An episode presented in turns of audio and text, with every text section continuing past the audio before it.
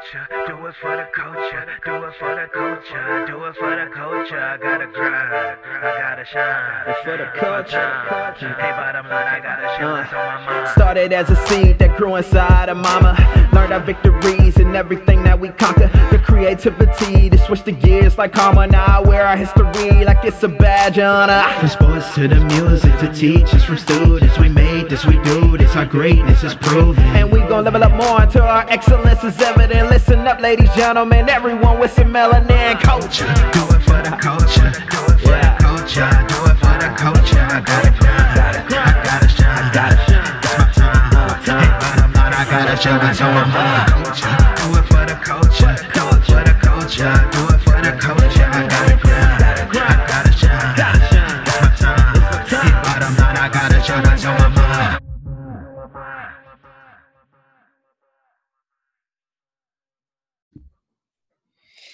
Yo, what's going on? This is For the Culture podcast. I am your host, Tay Jordan, here with episode two. I have a very, very special guest here joined with me today. Well, joined with me remotely, I should say. Uh, Ms. Shina Will. Uh, she is a sports business professional with over a decade of experience. She's worked with the likes of ESPN, the Brooklyn Nets, um, with experience in branding, sponsorships. Um, I'm really excited to have her as a guest here today. Um, but most of all, what Shina has did has created a very influential and impactful organization, Minorities in Sports. Uh, it started off as a uh, group chat, which has since blossomed today uh, with over 750 members, possibly may over be over a thousand members at this point. Um, uh, multiple college chapters. It's ne- essentially a networking digital hub. Uh, over 80% of its members, its job seeking members, has secured employment or been invited to interviews. Um, with that being said, she's sort of, uh, the organization is what we would call the plug for real. Uh, with no further ado, uh, Ms. Shina Will, welcome to For the Culture podcast. Thank you so much for having me. Thanks for joining us. Um, so yeah, so I'm in DC. Obviously, this is weird times. It's May 2020. We are quarantined, but uh, you know, I still go for my runs and everything. But I feel like New York. I know you're in New York. That's a little something different. Do you even risk it? Do you go outside? What's it like for you right now? I honestly just go to the supermarket and to walk my dog, and that's it. So I'm not like I haven't left Harlem since Mhm. like March 6th. Um, so I'm pretty much just in the house, not going anywhere. Yeah, wow. This is just weird times. Who even saw this coming? Like, uh, it has just put the whole changed lives for us all, all over town. Um, so yeah, so tell me a little bit about your background. What got you into sports? What inspired a career in sports? And of course, we got to get into minorities in sports. But first, just give us a background of Shina's Shina's background. Yeah, so I um actually started in sports, as you said, about like 12 years ago now. Um, I wanted to be a sports psychiatrist at first, and then I realized I wasn't trying to be in school that long. So I decided to, um, you know, explore other avenues. So I ended up taking an internship at a sports agency out in Chicago, and um, that was pretty much the beginning of my sports journey. So um, yeah, I mean, I've been doing it ever since. I've really found an interest in like marketing and sales and sponsorship. So I kind of just stuck with that over the years. But yeah, that's pretty much it. Okay, cool, cool, cool. How was your experience over at the sports agency? It was cool. I mean, um, you know, I was an intern, so that was like my first professional experience within the sports space. Um, and, you know, coming out of college at, I think I was like 22, 23 at the time, it was amazing. You know, he was one, the agent that I interned for was one of the top five agents in the country. Wow. So, um, you know, to have that experience, like I felt really lucky and blessed to be able to have that experience. Um, but it, you know, it was just your normal run-in-the-mill internship, and just like for most people who start in sports, you know, that first job, I wasn't going anywhere special. I wasn't doing anything crazy um, Mhm. at the time, but just to be able to be in that space and learn from directly from like one of the heavy hitters in the in the industry was pretty cool. Yeah, that sounds interesting. I'm sure that had to be a heck of an experience for sure. So, are you? I know you live in New York currently. Is that where you're from? Are you from Uptown? I am not from Uptown. I'm from Queens. Uh, Okay. But yeah, I am from New York, born and raised in Queens, uh, and moved out here to Harlem when uh, I started grad school at Columbia, and I was also working at ESPN. So at the time, so that's what made me move to the Oh. city. Nice, nice, nice. I actually didn't li- live too far from Queens. I lived in East New York. Okay, Uh, yeah, I was in Queens quite a bit. I actually miss New York. girl, But, um, going on over here? You good? yeah, yeah. At least not right now. Not right now. Right. But um, okay, so yeah, so tell me about this phenomenal organization. Like you're just uh, doing great things and creating such a, a a great networking opportunity and tool for those that aspire to be in the business or getting into the business. Tell me a little bit about minorities in sports as an organization. Um, it started about four years ago as a group chat. I really, I was in another group chat, and a lot of the conversations were going over to sports. So I, I just like started a sports group chat so we could stop like cannibalizing the conversation. Mhm. Um, and then through that, I started adding like a few of my colleagues and friends that I started out in the sports industry with. So some who worked with me at ESPN, a few others, like some college friends who worked in sports. Um, but most of us were like really just kind of beginning our career and, getting in the niche of things. So through that, um, the group chat actually just kept growing and it grew very quickly, you know, over the four years to now, I think in the actual group chat, we have over 800 people. Wow. Um, and the network overall, um, about or a little over a thousand. Wow, wow, that's amazing and steady growing. It's, you're just doing great Mhm. things over there.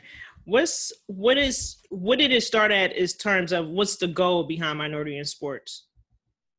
Yeah, it's interesting because I didn't start it as like to be this revolutionary, you know, black safe space. Like I started it to be able to stay connected to my friends, Uh, a space where we could help each other out, just like our white counterparts did.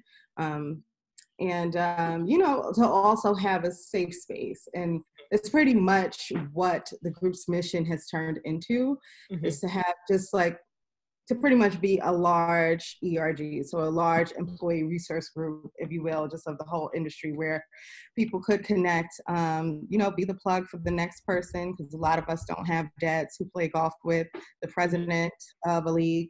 So, um, you know, to be that resource and to also be that safe space, which to me is probably the most important part of the group chat.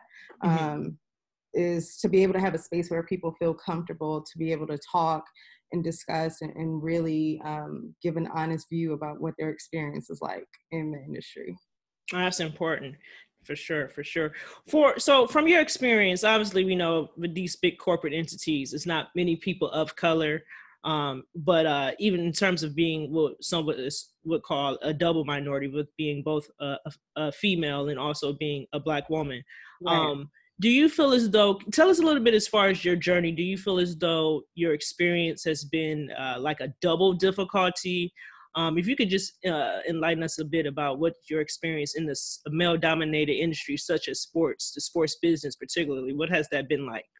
Yeah, the the interesting point is I haven't really experienced too much from a gender side. Um, I think for the most part, like you're always going to get those people who kind of come for you and, and check your sports knowledge. For that, I saw that more outside of the industry. Um, Mm, just random dudes learning that I work in sports and then wanting to kind of question my sports knowledge. that's or- facebook analyst huh I call them the barbershop analysts. Who all of a sudden turn into like a Stephen A. Smith in the barbershop, and then right they just be so loud and wrong. Um, I think in the workplace, it was pretty much, um, and I wouldn't even just say this from a sports perspective. I think this is just something across industries. You know, there's just a lot of implicit bias that I saw or have experienced, and definitely a lot of microaggressions. Mm, Uh, so definitely nothing for the most part, like super overt, but definitely a lot of making you kind of question why you're there, um, your intelligence, and things like that. Gotcha. Okay, that makes sense. So, um, I went. So you went to Columbia. I went to Ohio University for undergrad. So, um, we're not new to oh, Penn State for undergrad, Columbia oh, for grad. Okay, yeah, yeah. Sorry about that. So Penn State. Okay, oh. jump and turn up.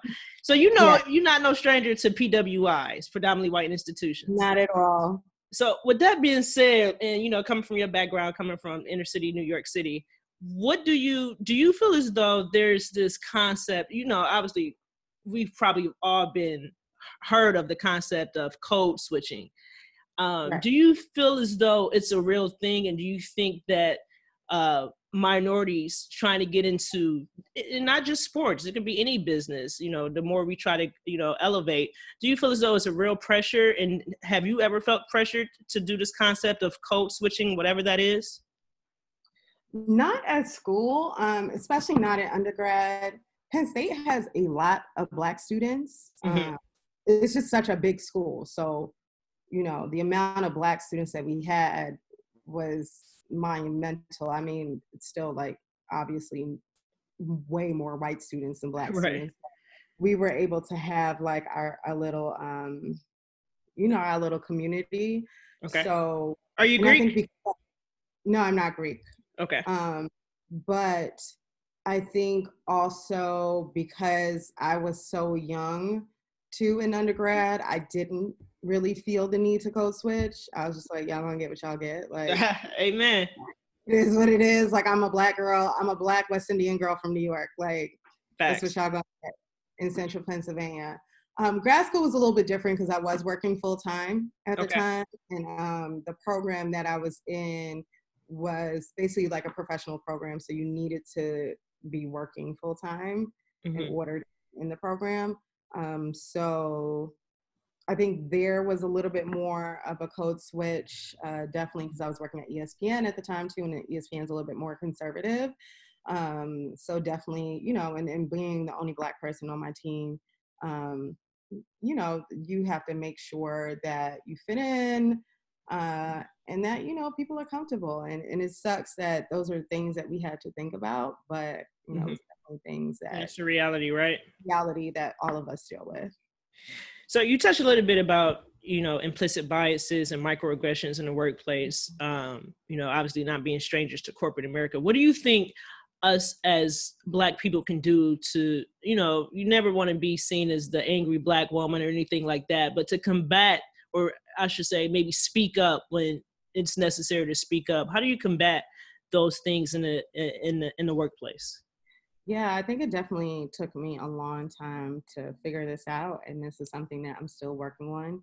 Mm. Um, but I think one of the biggest things is to make sure you have your argument down pat and mm. your stats together. So, like, you know, if somebody is questioning your intelligence or um, questioning your work, like being able to back it up. So being able to back up what you say, um, not putting emotion into it. So, you know, I'm somebody who, again, like I'm a West Indian girl from New York. Like that stereotype alone is like very aggressive, very emotional, very loud. So, you know, being able to check that and know that you're coming from you know, a place that you know, like standing, excuse my language, but standing your shit. Mm-hmm. You know what I mean? So it's like, if someone is questioning something that you're doing, but you know you did it right, like being able to back that up. Like, this is why I did this, point mm-hmm. X, Y, and Z.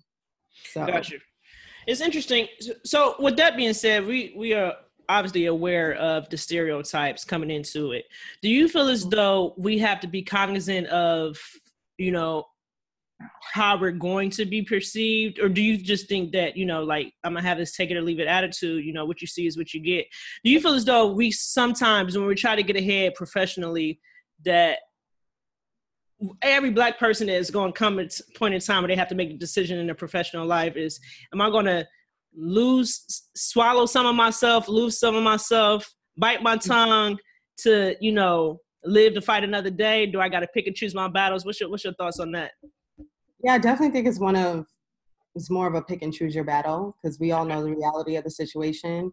Um, and as much as I would love to say like, uh, can I curse on here? Oh yeah, just do your thing. This for the culture, girl.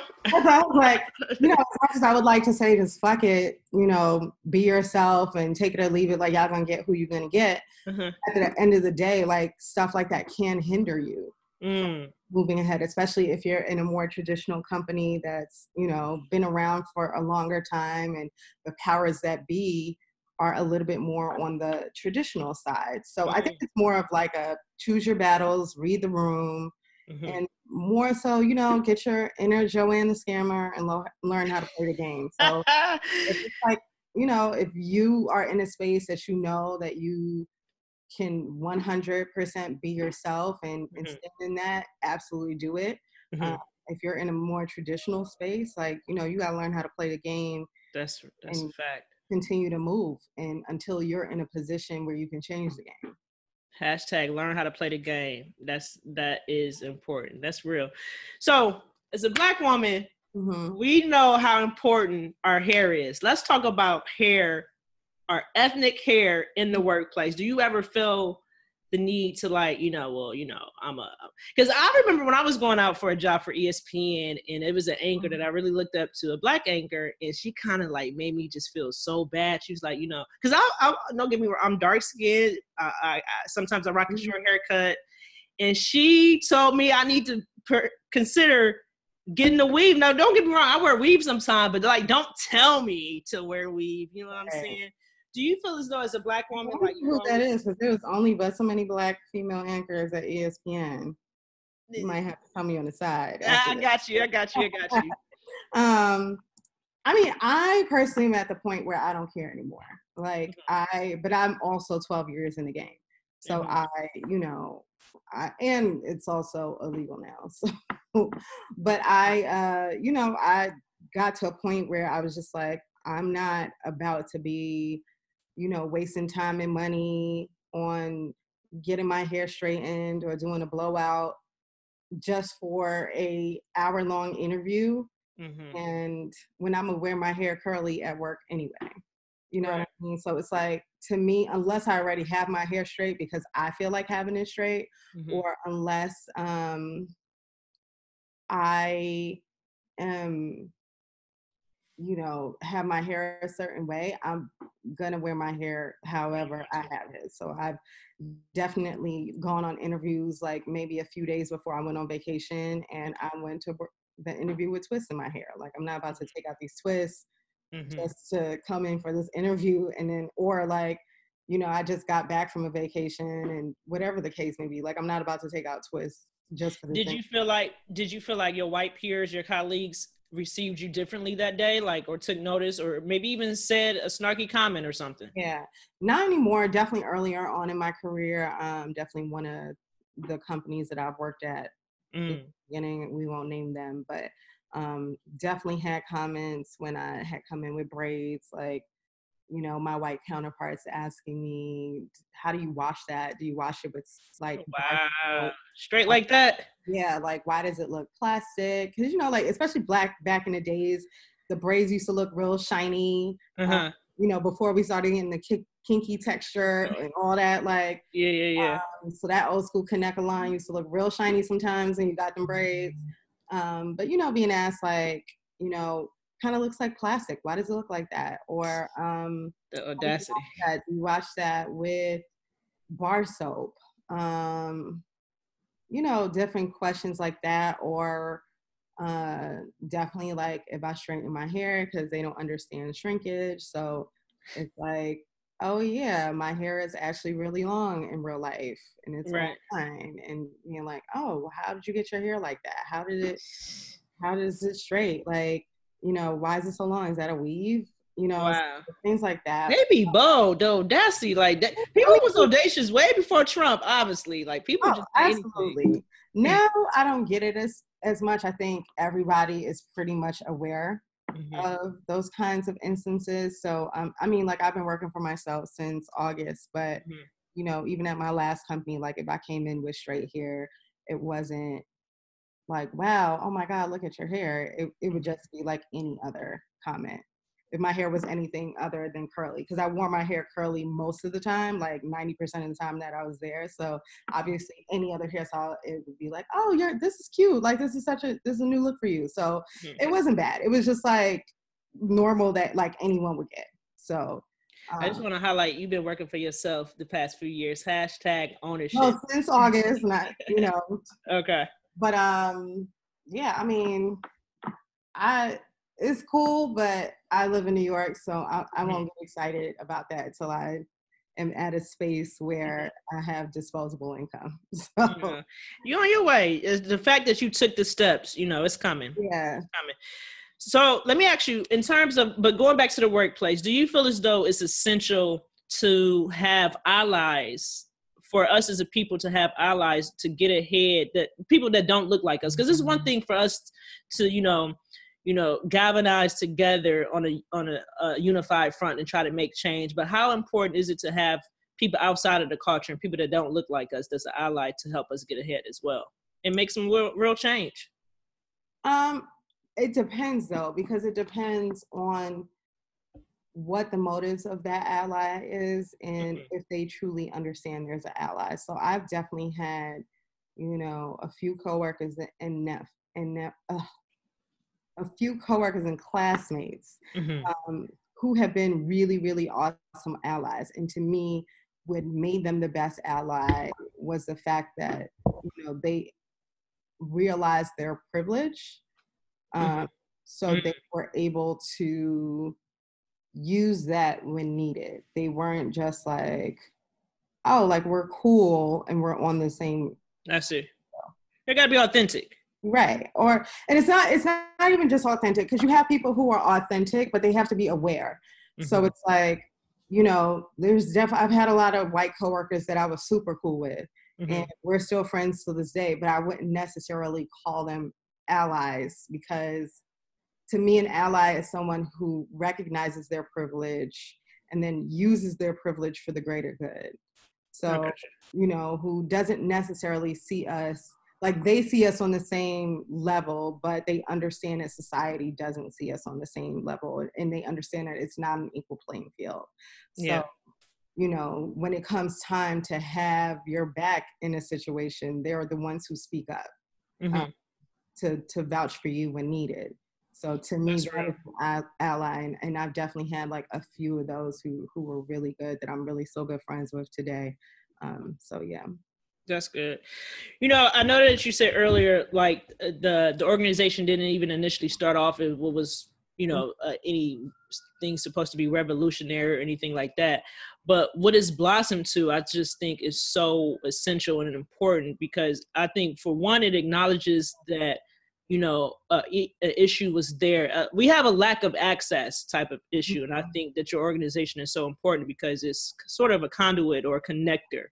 Um, getting into the lack of access though um I, I wanted to get into the business of sport so when you look at guys okay traditionally like obviously the last dance is going on right now and it's really just making us look into you know it's put into perspective of how far sports has come from a business standpoint when you look at guys like you know let's take lebron james um, obviously a lot of people are familiar with his business acumen um, but more so the people that he's empowered that look like him that's you know uh, in charge of his business affairs.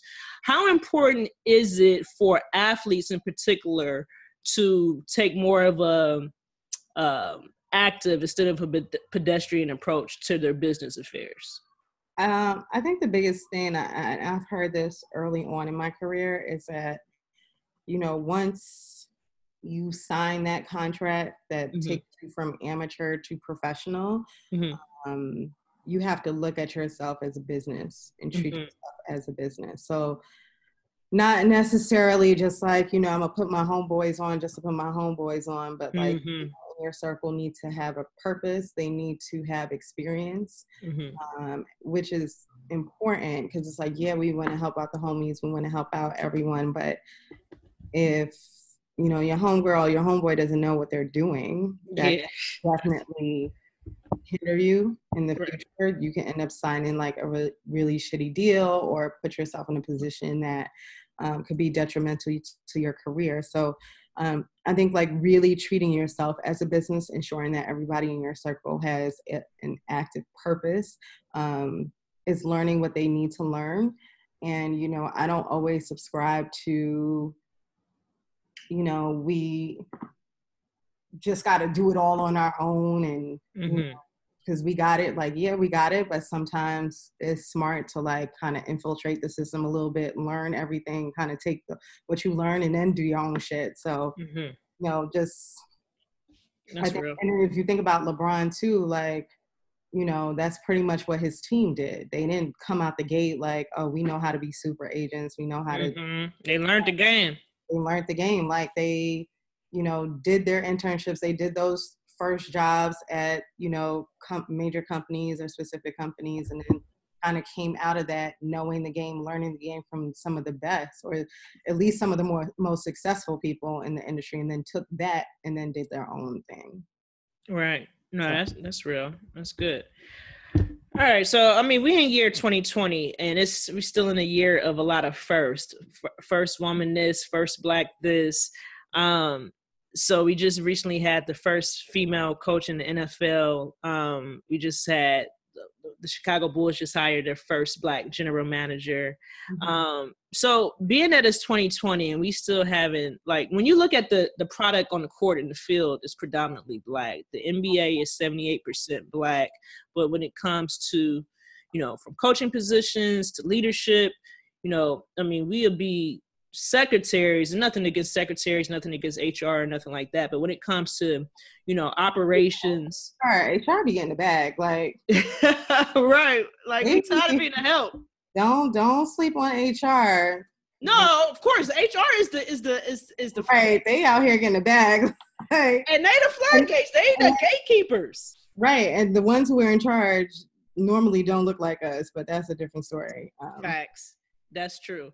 So, but being that it's 2020 and we still having so many firsts, do you feel as though things it, it shows that things well, hey, you know, things are changing, or do is is it just that nah, things really ain't changing. We still having a, we just having a little bit tokens here and there. Um, I wouldn't say we have tokens. I think things are slowly changing. Mm-hmm. Um, but there's still a long way to go. So, mm-hmm you know, because I, I think it also gets really nuanced because when you think about, you know, certain roles that you see a lot of us in, of course, it's like you're going to see a lot of us in marketing. Mm-hmm. Um, so I would love to see things kind of shift in some quote unquote non-traditional fields so start seeing more people who look like us in like those analytic fields those mm-hmm. executive level um, because that's another thing too like if you are breaking it down even by age or level at those entry level positions like we're we're kind of good like we're getting in the door. But as you get to the higher more senior positions you're not seeing um, people who look like us. So mm-hmm. you know i would love to see more of us in executive level positions um, right. senior executives C-suite level positions, mm-hmm. um, you know, legal. Facts. no, that's real. And you know what? Not even just getting into the position, but it's like you know, um, getting in the position and staying. I feel as though, um, like it's just it's it's we have zero margin of error. You know, if we mess up one job or we get pre- prematurely fired nine times out of ten i mean you got so many great coaches that's you know did a good, good job and for whatever reason lost their job and you know their right counterparts get opportunities to coach again or get other jobs but you got guys like mark jackson of the nba he's a commentator now hasn't got another look so just I the mean, margin of error on the corporate side too mm-hmm. you know um people who, like you said, prematurely let get let go, or mm-hmm. you know, we don't have the opportunity to fuck up like some of our white counterparts do. Yeah. Yeah, that's that's real and that's it's unfortunate. Um, it's and it's so bad with diversity in terms of these professionals league. You got a league like the NFL. I'm not sure if you're familiar. Are you familiar with the Rooney Rule? Yeah. So what's your thoughts on that? So, for those that's not familiar with the Rooney Rule, it's basically a, a rule that uh, the NFL put in place that requires teams to interview ethnic minority candidates for a head coaching jobs. So, it's I don't want to say it's like a for show or you know for quota. Who knows? I mean, I do know that there's 32 football teams and only seven black head coaches. Um, so they obviously have um, uh, a diversity issue. Do you feel as though the Rooney Rule, it being implemented, it, do you think it's effective, and do you think it need to be implemented in other leagues that have diversity issues? Yeah, I think. I, I mean, like when it comes down to it, when you think about the Rooney Rule and all of that, it's just more so like how effective is it? Mm-hmm. So it's um it's one thing to get you know in the door for an interview it's another thing to get hired and like you said it's another thing to stay on and to stay hired mm-hmm. so i would love to see like the stats of that like out of how many black potential coaches that have been interviewed how got many actually got a job mm-hmm.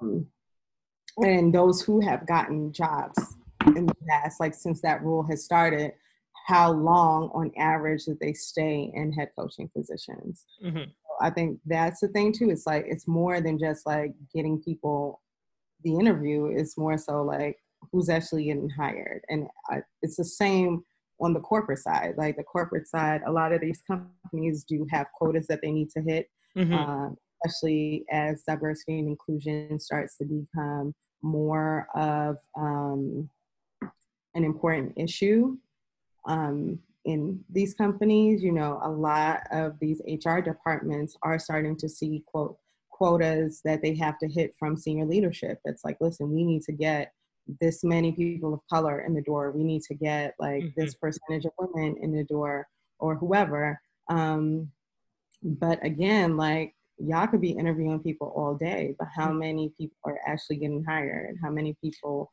are staying in their roles um, mm-hmm. past a year? How many people are lasting a year? How many people are getting promoted? So once mm-hmm. they get in mm-hmm. those roles, are they sitting, especially as you get more senior, like, you know, this a black person gets hired, are they sitting in the director level role for 10 mm-hmm. years? As opposed to, on average, their white counterparts who may be in a director level role for three to four years and get mm-hmm. promoted to senior director or VP. And here we're going to take a quick break. This is for the Culture Podcast. Make sure you follow us on Instagram at the underscore for the culture. Again, that's at underscore the number four, T H E, culture with a K. And also make sure you subscribe to the podcast. Thanks for listening. We'll be right back. So. Mm. And what's interesting, the numbers just doesn't reflect the uh, accessible and available talent of color. Like it's not a shortage of talented intelligent black individuals that's eligible and more than capable of doing these jobs. Right. Um, and that's every sector. Um okay switching things up a little bit i wanted to talk about this whole concept of shut up and dribble. Uh now that saying was made famous by fox commentator um laura Ingraham. i think she was talking about lebron james when he had criticized uh 45 so but I mean that just speaks to a bigger a, a, a, bigger deal in terms of how a lot of people perceive athletes. And we feel mm-hmm. as though they really should be seen and not heard in terms of you know just go out and perform just shut up and dribble. She meant exactly what she said. Absolutely. Huh? I said she absolutely did yeah, so what? What? That's why I, I love people like LeBron so much, and just watching this Last Dance and seeing how not to compare LeBron to Jordan, but you know, you got an athlete that wanted to be more on the outs on a on a, on a back end and just you know really shut up and dribble. He was there to play basketball. He made it clear that he's not a politician. He's not about to do that, which you know he's fine. He's entitled to. Everybody different. But yeah, I have thoughts on that too. Like, um, I will say, one, times were definitely different back then. So mm-hmm. it was a little bit harder, especially as an athlete, um, to be more vocal. We have to remember that social media. Ali did it before Jordan came along, though. Yeah, he did. But we have to also remember what Ali went through. That's facts. And we also have to remember that as much as people, especially white people, love him now, like people hated him back then. Like his whole image had changed since then and, and now people remember him as this like amazing activist and Mhm. they revere him. But back then like when he was going through it like people hated him. Um Yeah. you know he lost so many opportunities. He lost a lot of money. He lost titles. He lost jobs. Like that was not an easy thing. So you know if you think about the 90s especially you know we're talking about michael jordan and i'm not saying this as like one an excuse but one the league was just starting to make money then Mhm. um, you didn't have social media where you could kind of just like create your own brand before Mhm. you know the league kind of made you a brand or a big shoe deal made you a brand so at that time like you really did have to adhere to contracts we got to remember a lot of these contracts have morality clauses in them where it's like Mm. can't talk. I'm not saying that Jordan had this, but a lot of those brand contracts like had that type of stuff in there where it's like you can't talk on certain things. And then like furthermore, this is just my personal opinion. I'm not really looking to athletes to be my social justice hero. Like Uh-huh. I was thinking about the Dave Chappelle "Where's Ja" comment. Like Uh-huh. I'm not looking at Ja Rule when somebody gets shot by a cop to be like, "What are your thoughts?" You know So like That's a good point. it's it's cool. For But they LeBron more than an athlete. it's and that's my thing is like that should be their decision. And Okay. even today, like I don't criticize any athletes who choose to stay quiet mm-hmm. because if I was in their position, you know, like a lot of us are that are talking don't have as much to lose as some of these dudes do. Yeah, so like people love to talk about NFL players and them not being vocal and they need to get together and all this. I'm like, we not making the money that they make. We don't have as much to lose as they do. Okay. And because I can't imagine what it's like to be making, let's say, $85 million Mhm. and It make you reconsider. especially like in a, in a league like the NFL where your contracts aren't really guaranteed. Mm. You know, like if we think about it, Colin Kaepernick, like Colin lost everything. Yeah, that's a. You know what I'm saying? So, you know, it seems like he did really well in terms of like saving and has been able to re- re- reinvent himself. But I'm sure there were more than a couple of times where he was sitting there questioning, like, yo, is this shit worth it? Like, Mm. you know because if you think about like the amount of money that he lost the contract that he lost that he's still fighting for like you know he had to go to court over that shit that's no joke so we can't a lot of us like you know who are making a quarter of what these people are making Mhm. would completely fall apart if our job tomorrow told us like Yeah. you know you can't so you know i don't fault anyone um i think for lebron i really do commend him for being vocal and for saying what he believes in um i do think that he's in a little bit of a privileged position because of one his star power he Mhm. is the best player in the league the league makes a lot of money off of him so he is in a position to be a little bit more vocal Mhm. and not have any repercussions against him Yeah, he definitely leverages his power for sure. Right, and exactly. So he is, you know, going back to my ally. Like he recognizes his privilege and uses that Mhm. for the greater good. So I think that's super dope, especially if you were in a position to do so. Mhm. Um, you know, and he's also part of a more progressive league where you have an owner who, uh, not an owner, a commissioner who also supports Mhm. his players um, in their beliefs and what they say. So Yeah. you no, know, that's true. That's that's good perspective. That's that's real. I I, I see what you what you said saying there. Um, yeah, shout out to him. yeah. Um, and we gotta, you know, we can't expect everybody to handle every situation in which, in a in a manner of which we would. You know what I'm saying? That's not fair. People don't care, and to be honest, I'd rather them not say something than say something stupid. That- So, like, fair. if we remember, like in the beginning too, LeBron would say that all the time. Like he wasn't always this way. It was after he did some research and educated himself. But in the Uh-huh. beginning, they would they asking him, and he'd be like, I remember one time he said like, I don't know about that stuff. Like I'm not. I know, like I'm originally from Cleveland, and I was mad as hell when in our own backyard in Cleveland, Ohio, Tamir Rice was shot and killed by the police. And Mm-hmm. Brian said nothing. Like, "Uh, bro, you play for Cleveland. How you not say? How you not speak on this? And he And I think that's spoke on it. wasn't that kind of like when he started to shift because I think it was that situation. One of the situations that happened, he had said like, "I don't know anything about that, so I'd rather not talk on it because I'm not It might have was that situation. I know he was kind of vocal with the "I can't breathe" and right." uh, Because that's when he started to shift and was like, "Oh, let me actually do some reading, like yeah, that's check true. and see what these people are talking about." Yeah, it takes everybody time too. You know, everybody Yeah. work on their own schedules. All right. Um, so a few more questions here. I wanted to talk about social media and the impact that it's had um on the sports business in particular. Um, like a person like yourself who's in business for herself. Do you feel as though so like I came out of undergrad in 2010 and I can remember just like the bright lights. I just wanted it had to be ESPN, ESPN or die, like or CBS or something crazy. Like I was a CBS page and like I worked for CBS Sports Network for some time. And like as back then I felt like it was way different. You chased the big the big uh, companies. Whereas, you know, I'm not coming out of college now. I don't know if they have that same mindset, but I do know that a lot has changed. It's so easy to create a brand for yourself these days. Do you feel as though that has changed the whole the the whole perspective in terms of, you know, well, I don't necessarily need ESPN or, you know, if I do want if ESPN is the ultimate goal, I can create my own brand and make ESPN come to me. You know what I'm saying?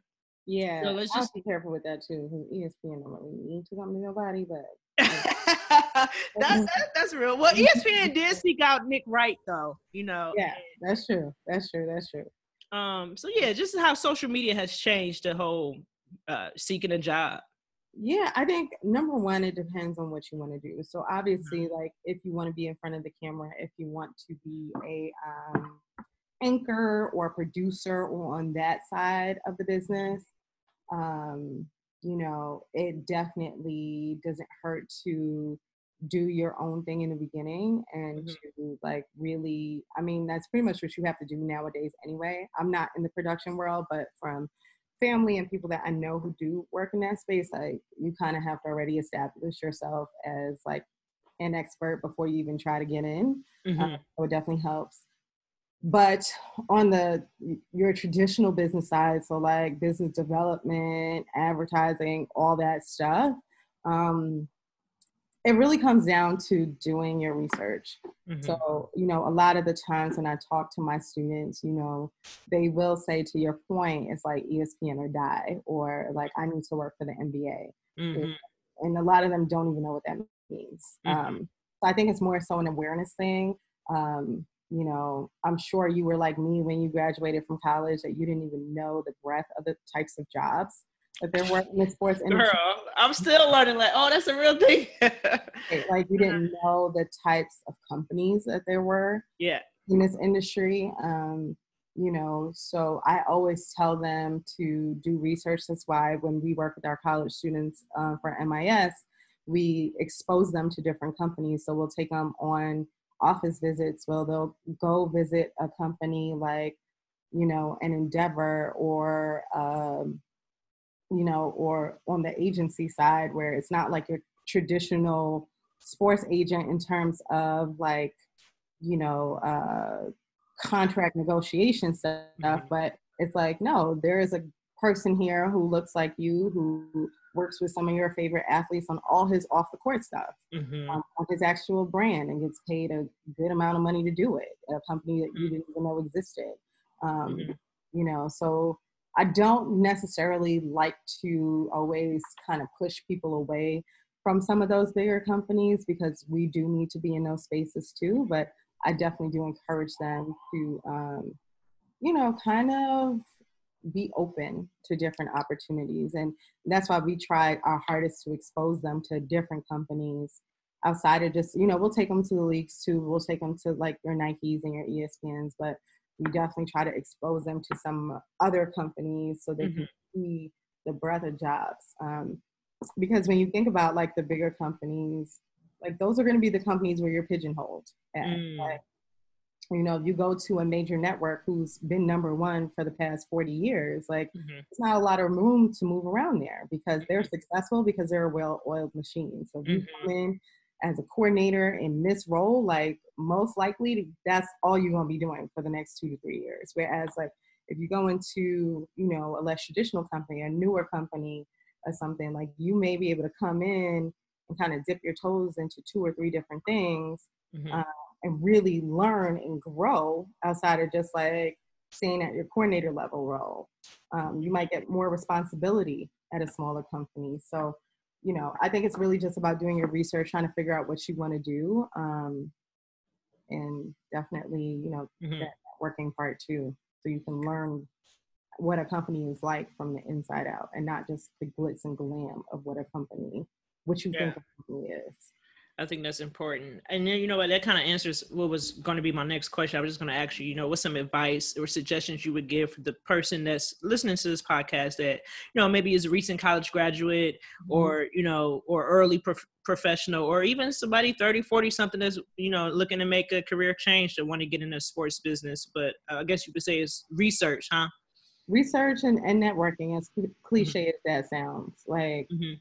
you know and don't even with networking i always say don't network just to network don't be one of those people who just like i'm a fine vp of company x Mhm.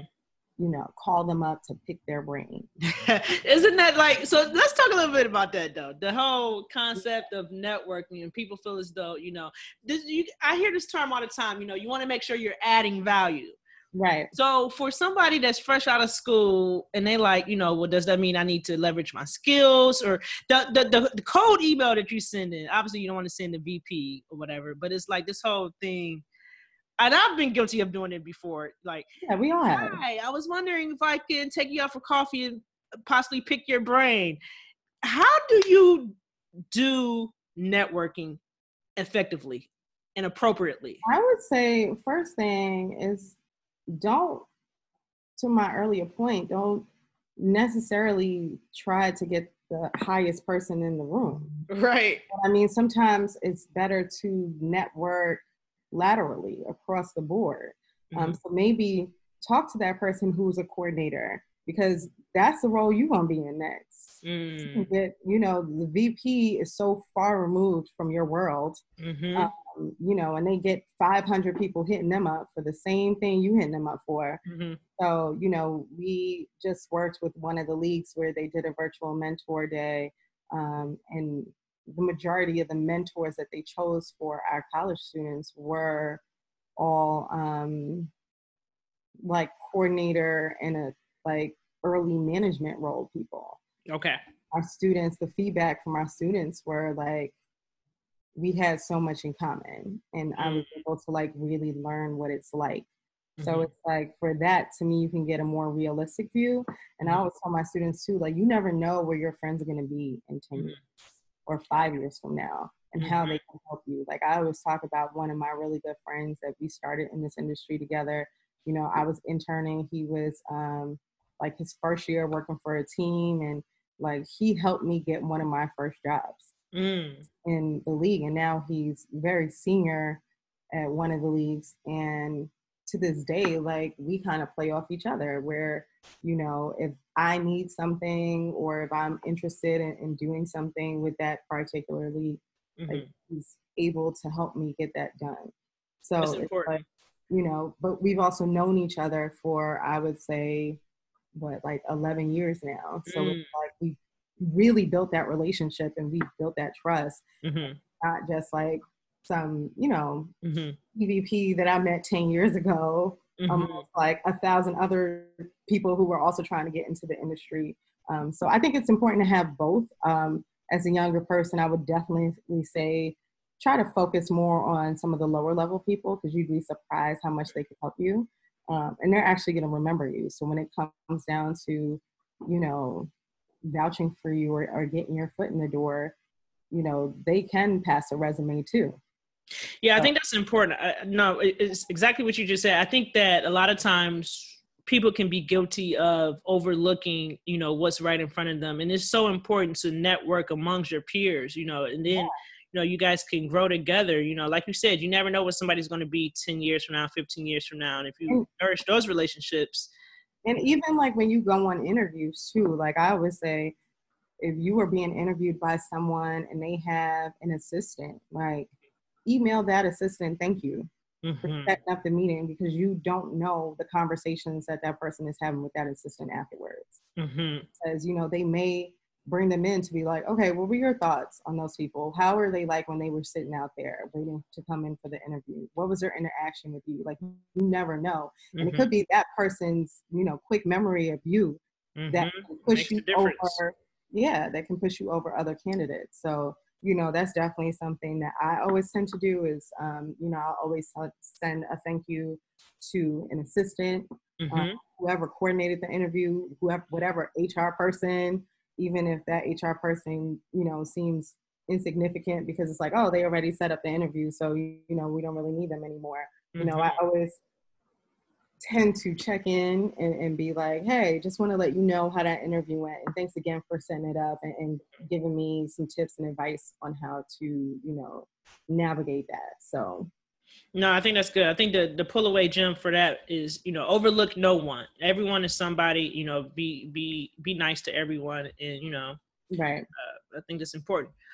Okay, we just under an hour here, so I'm gonna, I'm gonna wrap up. I do want to know though, um, where can people? Uh, well, I know you got a couple things coming up. I know you got the virtual happy hour coming up for MIS and yeah uh, the micro master class. For people that's interested in MIS and getting involved, what should they do?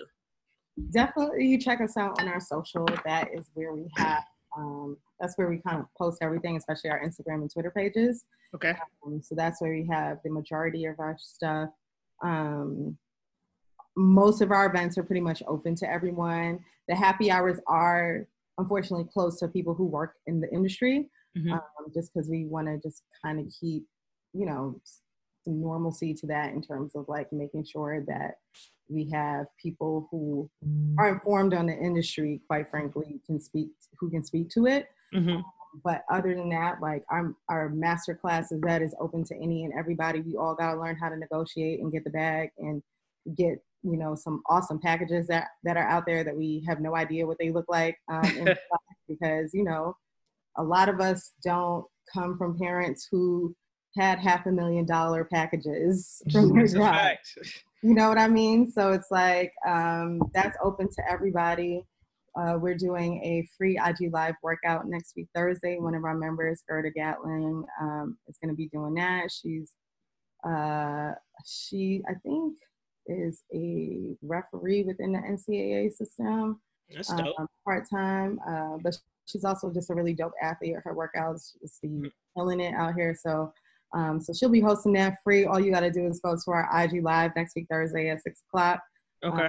And then we should be doing the Master Series throughout May and June. Okay. Uh, and like I said, those are open to any and everyone. I think those can go across the industry. Um, you know, like if we're doing one on sponsorships, like you don't necessarily need to work in sports Mhm. uh, to learn good tools for sponsorships. Like if you Mhm. work in media, Mhm. you should know good tools and sponsorships or Mhm. marketing, whatever. That's a um, fact. Yeah, so So yeah, out What's- what's the uh I'm I'm, I'm gonna put it in the show notes of course, but what's the handle for your social medias? at MI Sports Biz, so like M for minority, I in sports, and Okay. B I Z. Gotcha. Mhm. Okay, cool, cool, cool. Well, this was great. You got any last last things you want to say? Tell us what you into or anything you want to want to add. Nah, I'm good. No. You good? All right. Well, this has been great. I appreciate you for uh, being a guest on our episode number two, and uh, this is for the. Culture Podcast. She Thank is so much. Shina Will. Thanks. Peace and love. Thank you.